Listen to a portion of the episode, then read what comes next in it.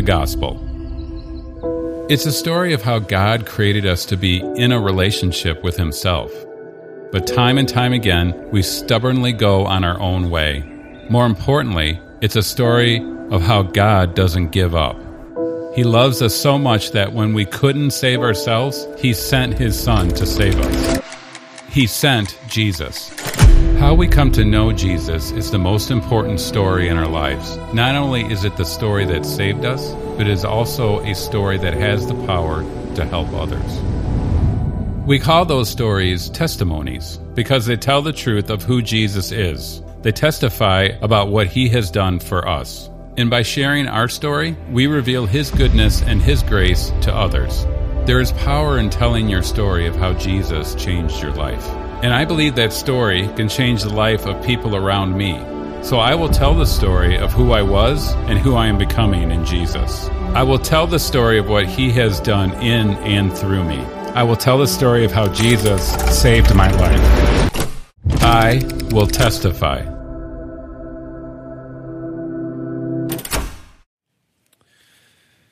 All right. Well, good morning, friends. How's everybody doing today? Question Is there a more buttery voice than that of Dan Singer? no, there is not. The answer is no, there is not.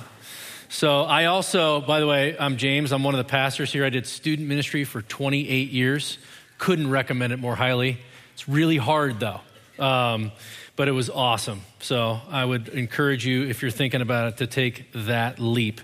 We are in week four of our Testify series, focusing on sharing our own stories of God's love and grace as a means of sharing the story of God's love and grace, the story of Jesus Christ. Today we're going to hear the testimony of a godly woman named Ruth, who lived over 3,000 years ago. It's a story of deep faith in the midst of hardship. It's a story of God's grace in the midst of human failure. And ultimately, it's a, it's a story that represents the redemptive power of the covenant love of Jesus Christ. The, the book of Ruth is located toward the front of your Bible, like kind of over here goes Joshua, then Judges, then Ruth. We'll begin by setting the stage for Ruth's life. And then we're going to dig into three chunks of her story. We won't be able to go through the whole story. So you might want to take some time to read through it. Take you 15 minutes this week to, to get through the whole thing. But we're going to cover enough to get, uh, gain a good understanding of how God saved Ruth. And we're going to see what we then can learn and apply from her story. So let's jump right in. Ruth lived in a land called Moab in around three, uh, 1300 BC. Moab is here. This is Israel. Over here, you see Bethlehem, Jerusalem. She's east of the Jordan River. That's during the time of the judges in the Bible. We know that Ruth lived after the Jews had entered the promised land because Boaz, Boaz is the other main figure in this story. Boaz's mom was Rahab. And you might know that story. Rahab was a Gentile prostitute who helped the Jewish spies escape Jericho early in the book of Joshua. And God rewarded Rahab by sparing her family when the Jews came and conquered Jericho. So it was after that, since Boaz is her son, we know it's sometime after that entrance into, it's during the time of uh, maybe 100 years into the time of Judges. Moab was the sworn or one of the sworn enemies of the Jews. You can see it's outside of the promised land, it's east of the Jordan River. Moab and Ammon were two sons born out of an incestuous relationship between Lot and his daughters, way back in Genesis 19. And so to the Jews, this was a despicable thing, and they despised the descendants of Moab and Ammon because of their sinful origin. In fact, in Deuteronomy 23, it says, No Ammonite or Moabite may enter the Lord's assembly, none of their descendants, even to the tenth generation, may ever enter the Lord's assembly. And further, the Jews were commanded not to pursue peace with or to seek the prosperity of a Moabite or an Ammonite. Now, the period of the judges was a period of persistent idolatry on the part of the Jewish people um, and the men who were assigned to lead them. This is prior to the, the, um, the time where the, the Israelites had kings. In fact, in Judges 21, it says, In those days there was no king in Israel. Everyone did what seemed right to him, which is not a good thing uh, when we do what seems right to ourselves. Um, and the people were very disobedient. Their judges became increasingly wicked. And so God, and, and don't miss this, out of his unending love for his people, God would discipline them accordingly in order to draw them back to himself. And so it created this cycle where the Israelites would chase after idols, and then God would warn them and he would send judgment. He would withdraw his favor. Or in this story, we see he, he brought a famine on the land. He, he wouldn't protect them. Then the people would cry out to God for help. And then, after a short period of repentance, the cycle would begin all over again. That's Judges in a nutshell 12 judges, one after the other. The story of Ruth stands in stark contrast to that pattern. This is a story of redemption and rest and what it looks like to respond in faith to God's grace. Okay, you with me so far? Everybody good? All right, let's go to Ruth chapter 1, verse 1. It says this During the time of the judges, there was a famine in the land. A man left Bethlehem in Judah with his wife and two sons to stay in the territory of Moab for a while. The man's name was Elimelech, and his wife's name was Naomi. Now, by the way, Elimelech's name means uh, God, my God is king. Naomi means pleasant. The names of his two sons were Mahlon and Chilion. Mahlon and Chilion's name mean sickly and weak, not good names for your son. That's why I have a very good friend who just named their daughter Ruth, and another good friend who named their, their son Boaz. I don't have any friends who name their kids Chilion or Melion uh, so far. So if that's your name, I apologize. They were Ephrathites from Bethlehem in Judah. They entered the fields of Moab and settled there. Naomi's husband, Elimelech, died, and she was left with her two sons. Her sons took Moabite women as their wives. One was named Orpah, and the second was named Ruth. After they lived in Moab about 10 years, both Mahlon and Chilion died. And the woman was left without her two children and without her husband. She and her daughters in law set out to return from the territory of Moab because she had heard in Moab that the Lord had paid attention to his people's need by providing them food. Okay, so the story begins with famine, which is a terrible season to be in, regardless of what part of, you know, of history you're, you're in. It's dry, the people are hungry. You go from frustrated to anxious to desperate, right, as the famine grows worse. Famine is one of the ways that God would bring judgment on his people, hoping that they would repent and return to trusting and obeying him. Now, the fact that there was food in Moab, which is just 50 miles away from Bethlehem, and there was a famine in Bethlehem, would indicate this famine was God's doing, right? And so Elimelech packs up his family goes across the Jordan River, probably up over this way, uh, and into Moab, an enemy of the Israelites, to find food. Now, let me ask you a question Have you ever come up with a human solution to a God problem? That's exactly what Elimelech does here, right? By leaving Bethlehem, which by the way means house of bread, he leaves bakery, right? And he flees to Moab, He's showing that in spite of his name, Elimelech does not really believe his God is king. The solution was to trust God, not to run from God. He seeks refuge from God's loving judgment by fleeing into the arms of God's sworn enemy. Now, don't anyone raise your hand, don't look at anyone, but how many of us have done that? I'll tell you something running from God never improves our situation with God, ever. Amen? It might provide some short term relief, right? They settle in the fields of Moab.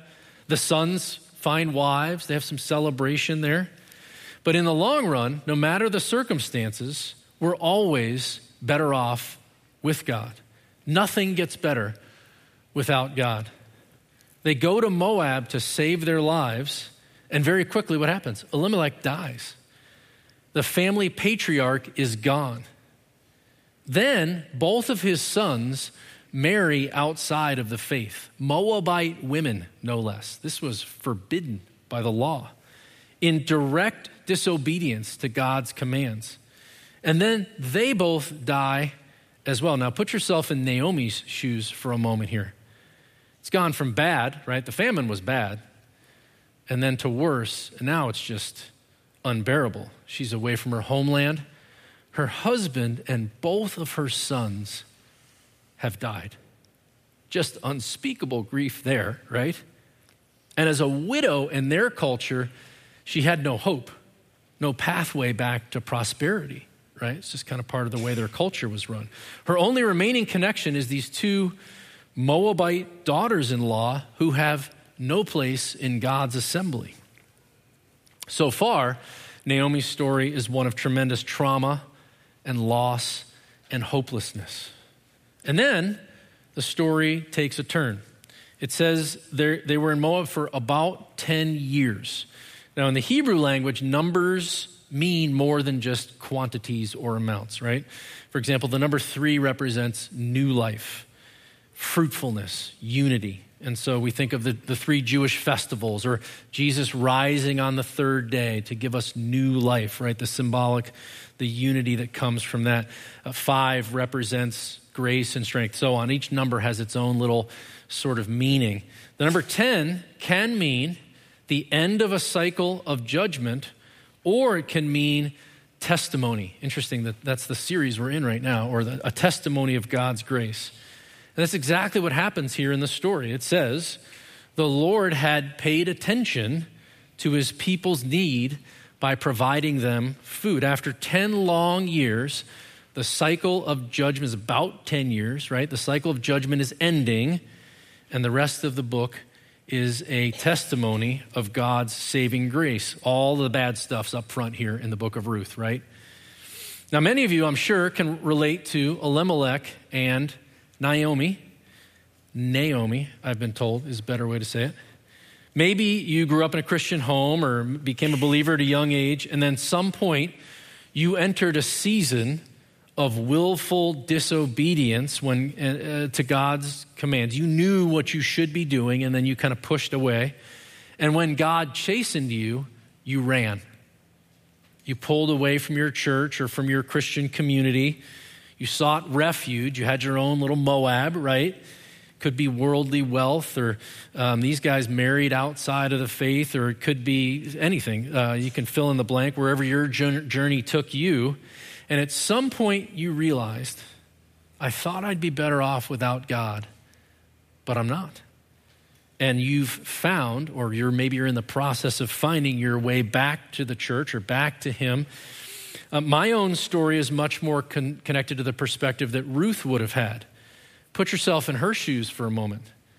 As far as we can tell, we don't know much, but Moab, life in Moab for her was going okay. There's no famine in Moab, right? She's a kid growing up, scholars believe. She's probably 10 ish years old when this story begins at the beginning of the book of Ruth. Now, the Moabites participated in a cult of, uh, of a pagan god, god called Chemosh. And so it's likely that Ruth did not grow up knowing the God of the Bible, right? And probably wasn't looking for him. And then, as part of God's sovereign plan, nothing Ruth hoped for or asked for or even knew about, a family of believers moves into her neighborhood. And that began a series of events that over the course of 10 years, which included a marriage and the death of her husband, this whole sequence of events that God unfolds gives Ruth the opportunity to become part of God's family. It's, it's unlikely and miraculous that this would have ever happened. Now, I remember when I began to look back and connect the dots on some of the things that God had done to move into my life at a time when I had no idea that I needed Him. As a high school junior, what I did know was I was lost, I was lonely, I was empty. It was a season of famine. I was empty, I was desperate. But I didn't even know it was a God problem. So I tried human solutions.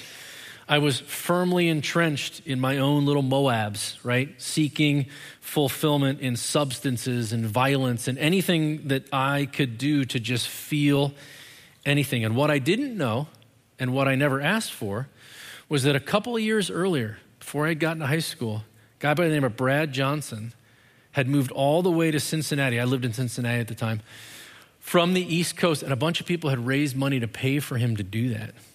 And he moved into this apartment above a garage across the street from my high school for the express purpose of sharing the love of Jesus with kids at my school.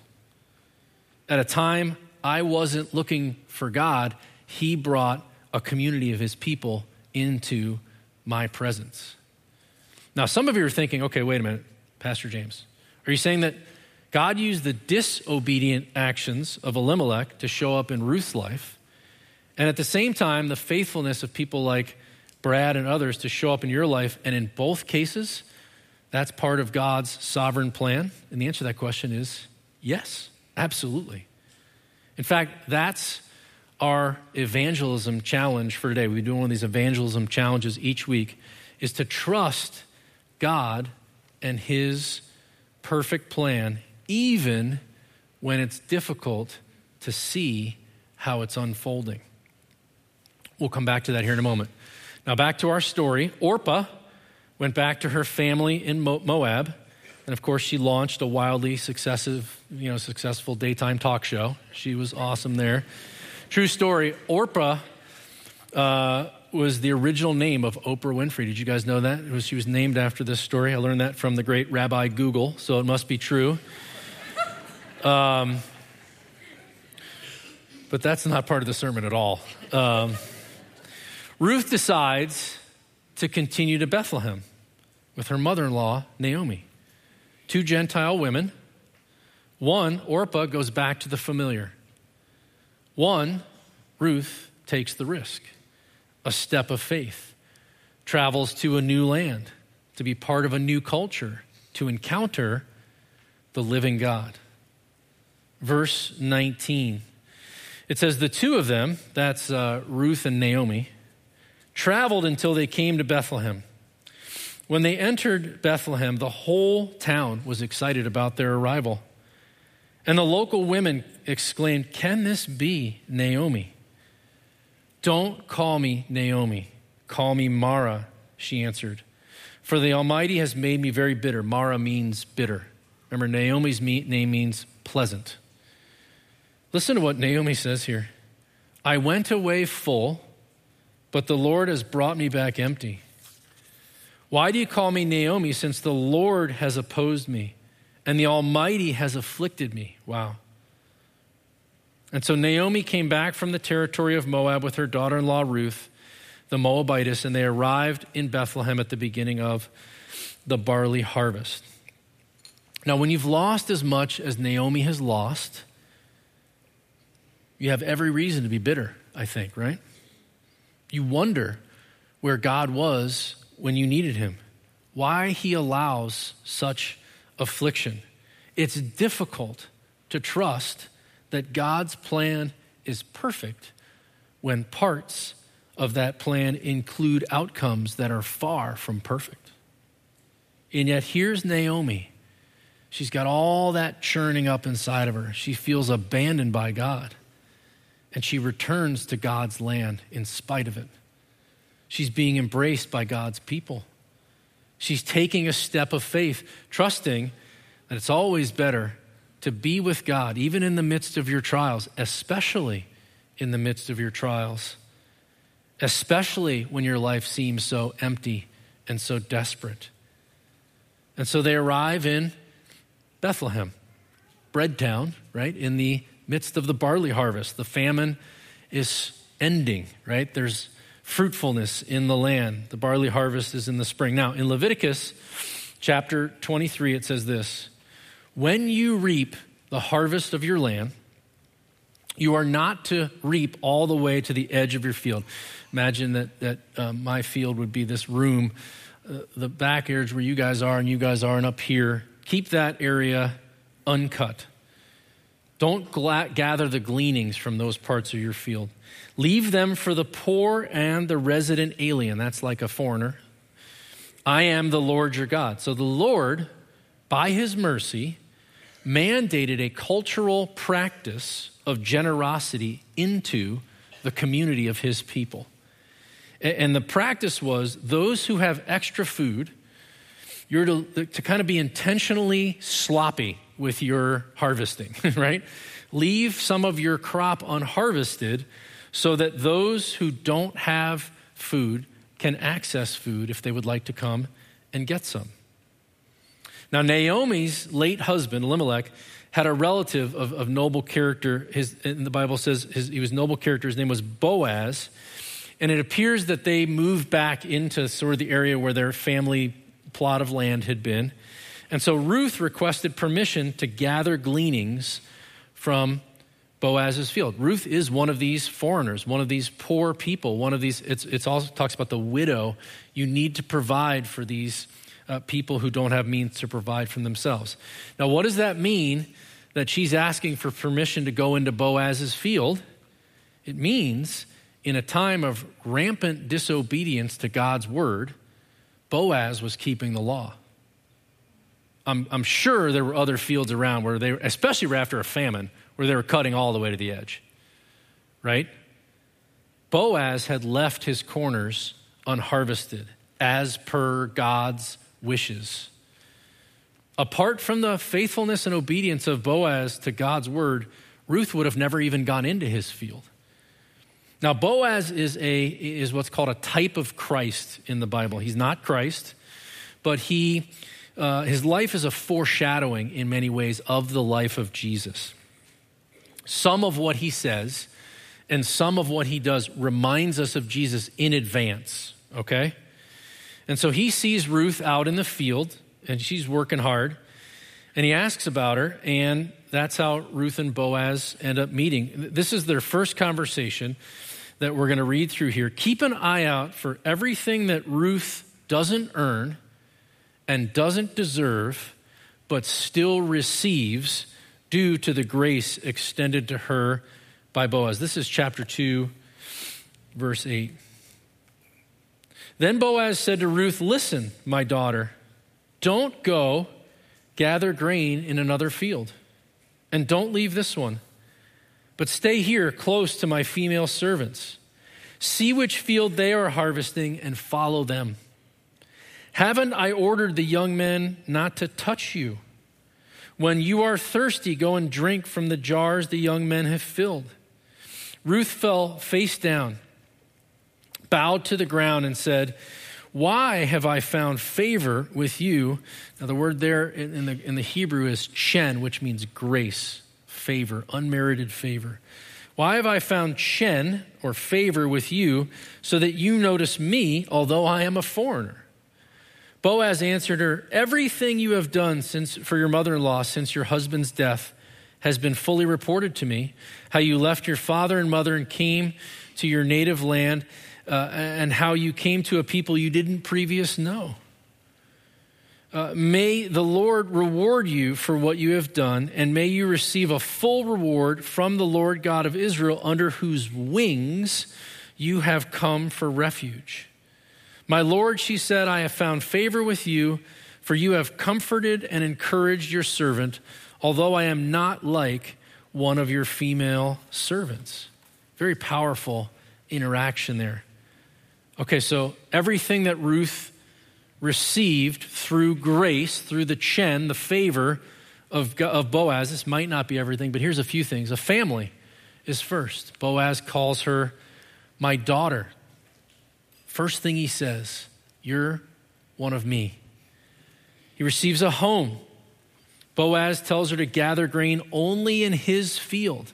There's lots of fields out. I want you to be part of this family, this homestead.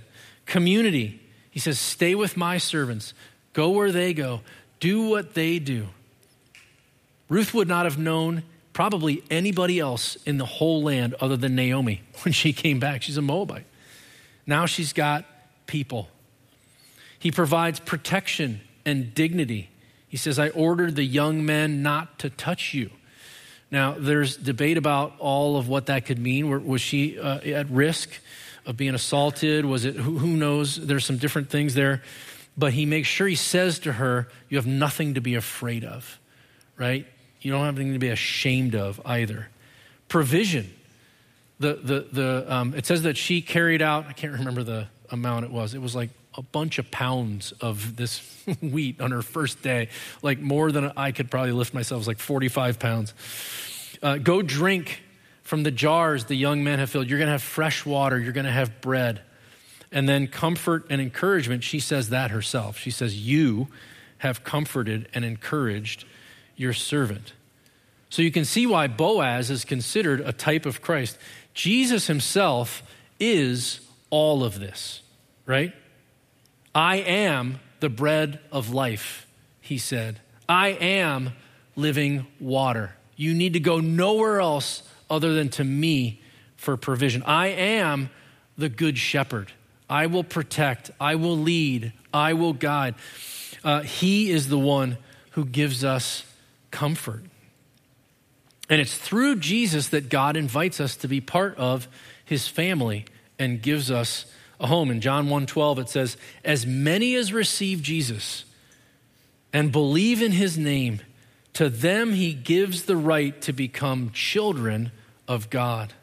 We become sons and daughters of the King through Jesus. We call God Father. He calls us son and daughter and child. And as members of his family, we become part of a community of saints with a future eternal home that waits. We don't have to look for another field to go and glean, right? In Christ, we can trust God to provide and protect, to comfort and encourage. Honestly, our posture and mindset toward Jesus should be the very same as that that Ruth had towards Boaz. She fell face down bowed to the ground and said, Why have I found favor with you that you should notice me? And there is no answer to that question, right? God's grace is so undeserved and so unexpected, it's really unexplainable. Now, the writer of Ruth refers to Boaz as the family redeemer for Naomi and Ruth. In their culture, that meant that not he wasn't just a relative, he had the capacity and the legal standing to provide for Naomi um, what Elimelech and her sons were no longer able to provide because they had passed away. Um, and so this, this title of family redeemer meant a little bit more. To redeem someone really just means to, to compensate for their faults or their bad aspects, to overcome um, their flaws. And we don't have time to go into all, the details, but in chapter four, we see Boaz was the first person um, that, that um, stepped in, uh, wasn't the first person in the line to step in as the family re- redeemer. There was another person whose name is not mentioned in the story. Um, and so Boaz actually purchased the right from another man to redeem this family and, and, and the land of Naomi, and in the process, Ruth becomes his, his wife. It's very much the same way Jesus purchased with his flesh and blood our redemption and then calls the church his bride. That's why Boaz is always seen as kind of this metaphor. Now, here's how the story ends. I don't want to leave Naomi behind. There's a cool sort of PS that happens here. This is uh, in chapter 4, verse 13. It says, Boaz took Ruth and she became his wife. He slept with her, and the Lord granted conception to her, and she gave birth to a son. The women said to Naomi, Blessed be the Lord who has not left you without a family redeemer today. May his name become well known in Israel. He will renew your life and sustain you in your old age. Indeed, your daughter in law, who loves you and is better than you than seven sons, has given birth to him. Naomi placed, took the child, placed him on her lap, and became a mother to him. Now, it doesn't mean she was his actual mother. The word there actually means caretaker, caregiver. Some translations will say nanny. Uh, but uh, Naomi takes this child as her own. The neighbor woman said, A son has been born to Naomi, and they named him Obed. He was the father of Jesse, the father of David. And so you see here, this comes full circle. Ruth was first redeemed because Naomi brought her to the land.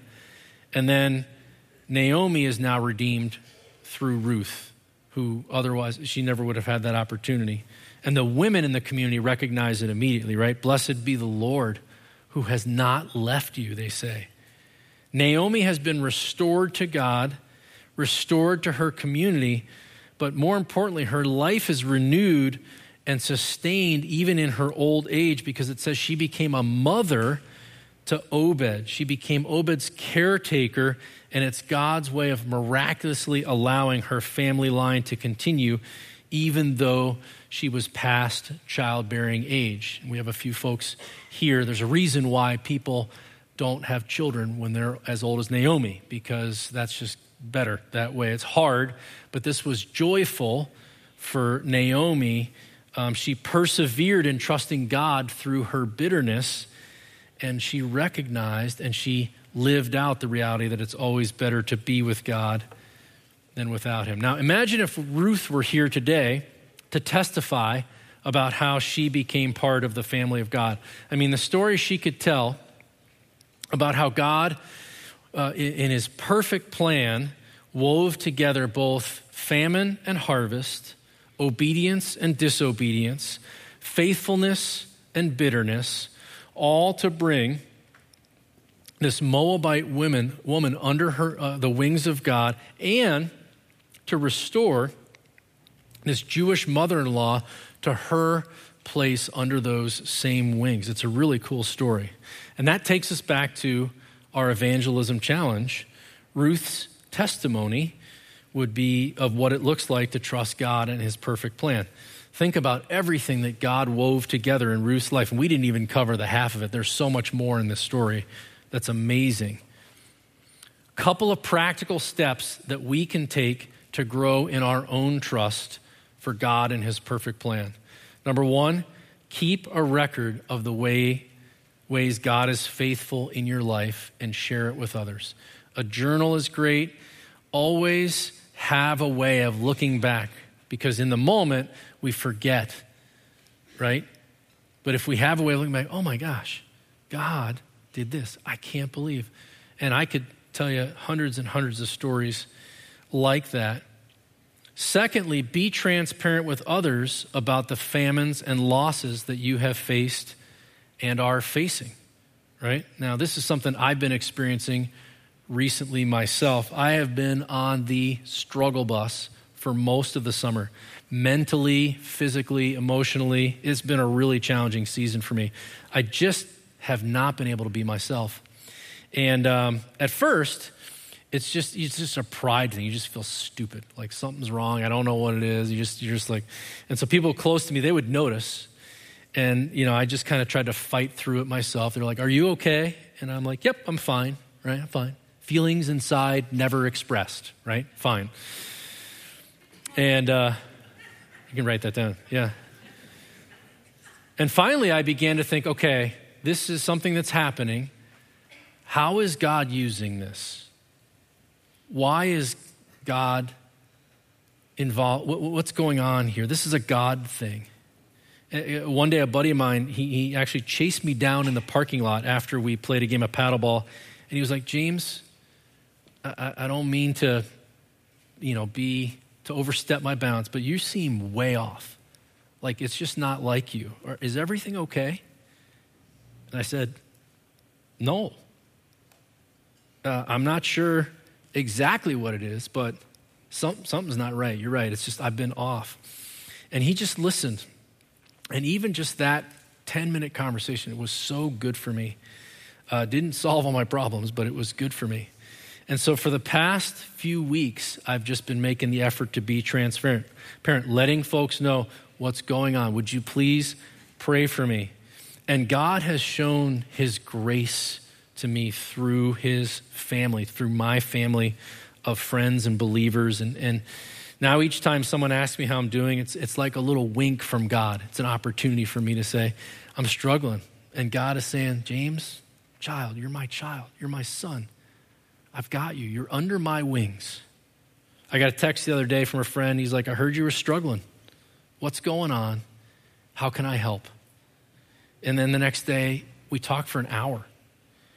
And it was like, man, it was just felt like undeserved favor, unexplainable.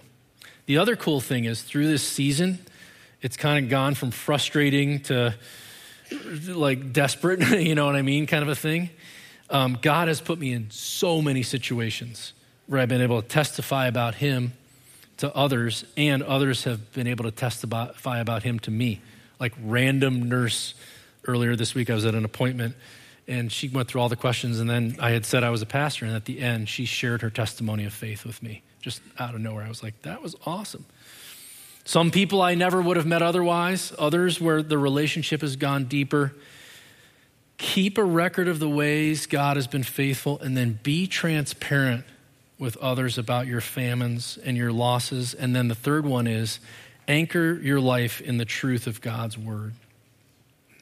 And choose to believe that truth even when the circumstances of your life push against it, right? Because here's the really cool thing Ruth's story is our story. It's not related to our story, it is our story. Her husband, Boaz, was born of a Gentile prostitute whose life was spared by God miraculously. She herself, a Moabite widow, was saved and brought into Boaz's home as his wife miraculously. Only God could have orchestrated these events. Her grandson was David. And then, over a thousand years later, the Messiah, Jesus, was born out of the family line of Ruth and Boaz, which is how we gained access to salvation. That's how perfect and wide reaching God's plan of salvation is. God is able to use anything and everything that happens to save people. We can trust Him. Let's uh, end. I'm going to have you just close your eyes. I'm going to read this passage from Romans 8 as our closing prayer here together. This is verse 28. We know that all things work together for the good of those who love God, who are called according to his purpose. For those he foreknew, he also predestined to be conformed to the image of his Son, so that he would be the firstborn among many brothers and sisters.